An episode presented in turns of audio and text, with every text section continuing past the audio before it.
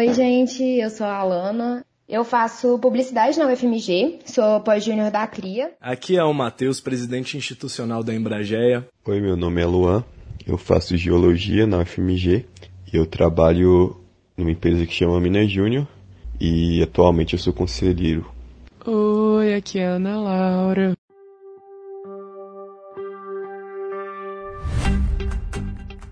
Eu fiz parte da CRIA por dois anos, é, contando com trainee.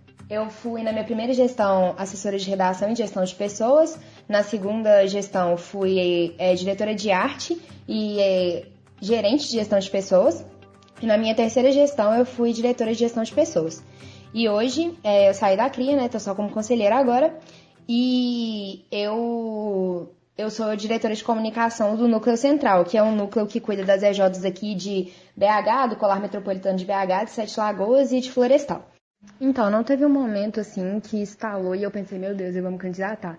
Mas eu acho que foi uma sementinha, assim, é, eu tinha vontade e aí ela era muito pequenininha e conforme eu fui pensando sobre o assunto e conversando com as pessoas e essas pessoas foram me encorajando e é, me dando ideias e tal. Aí essa vontade foi crescendo até chegar ao ponto de eu falar, meu Deus, eu vou conseguir fazer alguma coisa e eu quero me candidatar.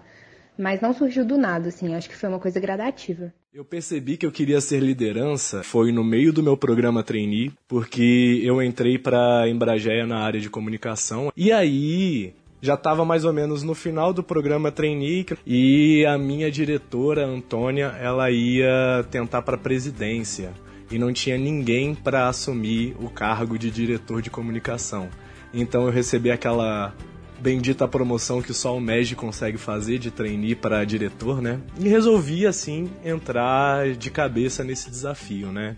Foi uma mudança muito grande. Eu acho que esse chamado, na verdade, ele foi sendo construído ao longo do meu programa trainee. Na verdade, ser liderança não é simplesmente ocupar um cargo de liderança, e sim ter postura ativa para resolver os problemas. A gente precisava pagar as últimas dívidas que a gente tinha com o contador, então a gente estava correndo atrás de projetos, mas ainda faltava um pouco da nossa meta para bater. Acabaram que queriam que a gente entrasse em estado de guerra e eu bati o pé e fui contra. Eu treinei abusado, bati o pé e fui contra porque a gente precisava estruturar bastante coisa dentro da, do setor de comunicação.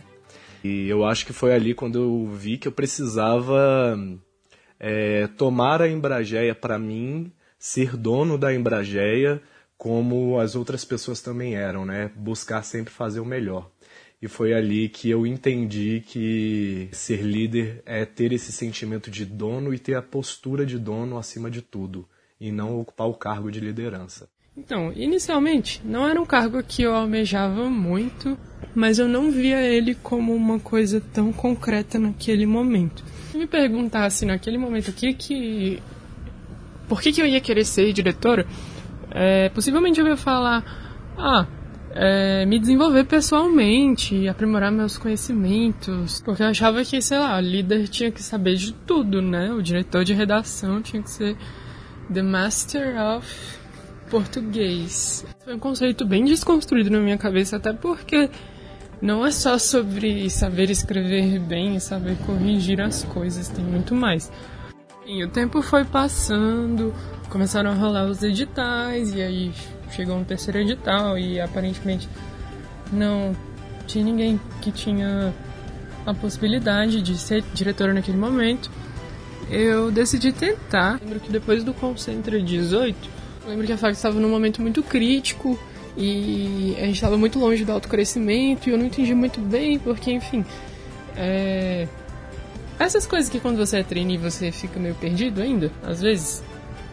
Até porque na época a organização da Facto era bem diferente, então a gente ficava bem perdido mesmo.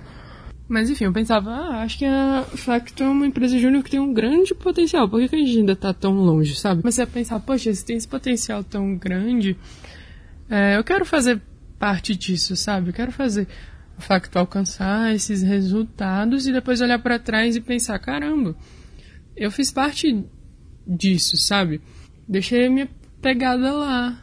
O, o chamado veio, eu lembro exatamente quando os diretores eles me perguntaram se eu estava interessado em candidatar ou não.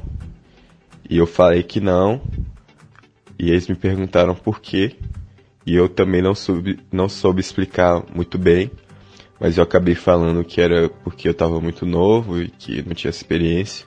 E eles começaram a falar que todo, também, todos estavam na mesma situação que eu também, de estar inseguros e não saber se é, poderiam candidatar ou não. E acabou que aquela fala que eles que a gente teve é, ficou na minha cabeça. Eu fui para casa pensando e chegando em casa eu maturei a ideia e vi que realmente eu não podia me prender a isso de ter pouca experiência por causa que isso ia contra o que eu queria quando eu entrei na faculdade, que eu queria aproveitar o máximo das oportunidades. Naquele momento eu decidi que eu iria candidatar, que eu iria ser um líder, porque para mim é muito importante, eu sempre gostei de liderar, sempre gostei de estar tá na frente dando ideias e isso era uma oportunidade para mim é, de crescimento e eu sabia que ia valer muito a pena, realmente valeu muito a pena. Agora, dois anos depois, já fui diretor, foi uma ótima experiência.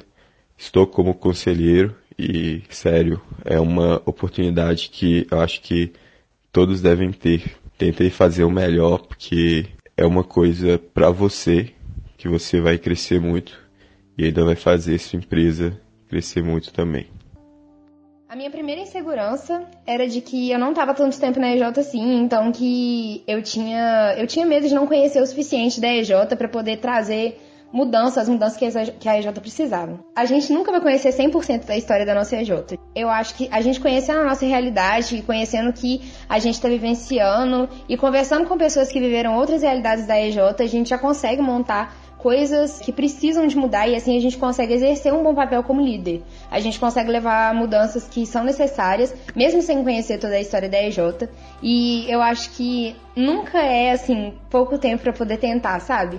Tipo assim, se você tá motivado a buscar coisas para mudar, se você consegue trazer coisas construtivas, se você busca por conhecimento e consegue levar esse conhecimento pro cargo, tipo, não existe pouco tempo para tentar um cargo de liderança. E o cargo de liderança é um ótimo perfil, tipo, é um ótimo lugar para você testar o seu perfil, ver se você funciona para aquele cargo, é, experimentar mesmo. Acho que essa é a fase da gente experimentar as coisas que dão certo, as coisas que dão errado.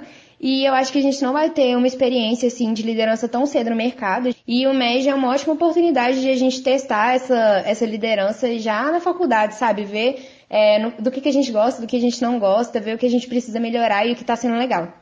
A minha segunda insegurança era de que meu time não ia gostar de mim. Vocês vão estar trabalhando com pessoas que são próximas a você, provavelmente são amigos, são colegas, são conhecidos. E isso ajuda muito em relação a feedback. Tipo, se seu time não estiver gostando de alguma coisa que, que você está fazendo, eles vão falar para você e, e, isso vai ser uma oportunidade incrível para que você cresça tanto como pessoa quanto para profissional. Lidar com pessoas e aumentar, tipo, saber é, melhorar sua relação interpessoal é importante para todos os sentidos da vida eu acho que o cargo de liderança te dá uma experiência incrível em relação a isso. E o meu terceiro medo era que eu ia falir a. Tipo assim, gente, eu falando isso parece uma coisa muito boba, mas assim, é, era um medo que eu tinha real. Eu achava que eu ia tomar uma decisão horrível, que ia destruir a EJ, que a EJ nunca mais ia rodar.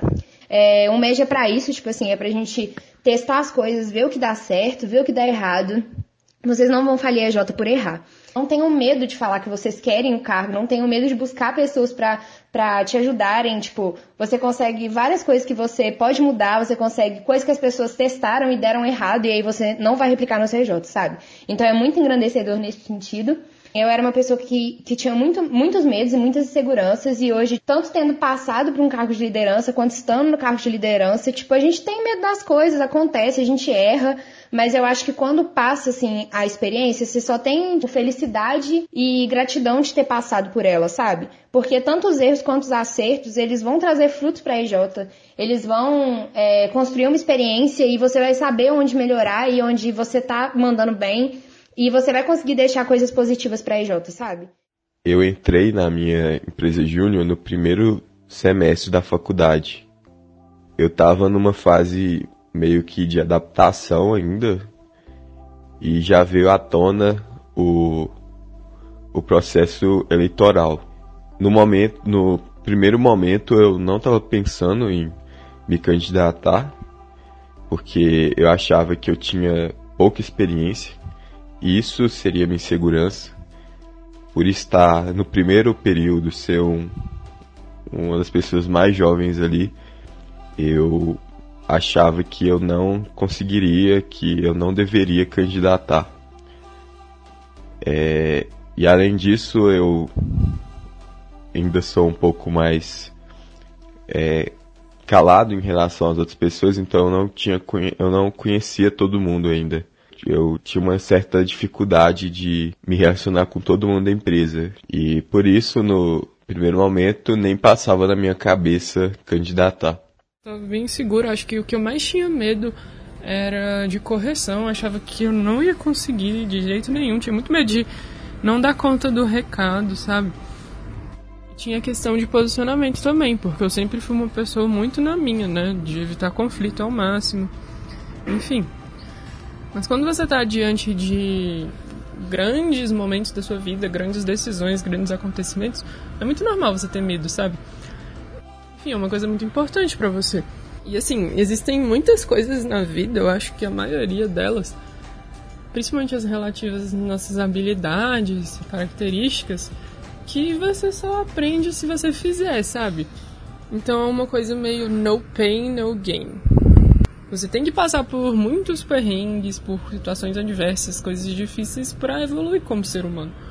A insegurança é algo que eu sempre tive. Então, dentro do cargo de liderança, todo dia a insegurança é tipo diária não só no, no, no, cargo, mas também como, como líder de uma EJ. Será que eu estou fazendo certo? Será que eu estou trabalhando da melhor forma possível? Será que isso daqui não vai ter um impacto negativo depois? Será que as pessoas estão gostando do que eu estou fazendo? Será que eu estou conseguindo liderar? Será que eu estou conseguindo passar os conhecimentos para as pessoas à minha volta? Então, é, essa insegurança existe até hoje mas acho que isso é bom porque se a gente não questionar, a gente sai da linha e sai do propósito do porquê a gente entrou na EJ. É se questionar, mas entender. Entender que você é um ser humano, você está aprendendo, mostrar isso para as pessoas que você também está aprendendo, somos todos universitários, e ser compreensivo consigo, tentar o máximo possível ficar calmo e ter uma visão generalista, assim, né? Do, do que está acontecendo na EJ. Pensem em si, que é importante, mas pensem também no coletivo. Pensem como a manada que vocês são e que aí vocês vão cada vez mais longe.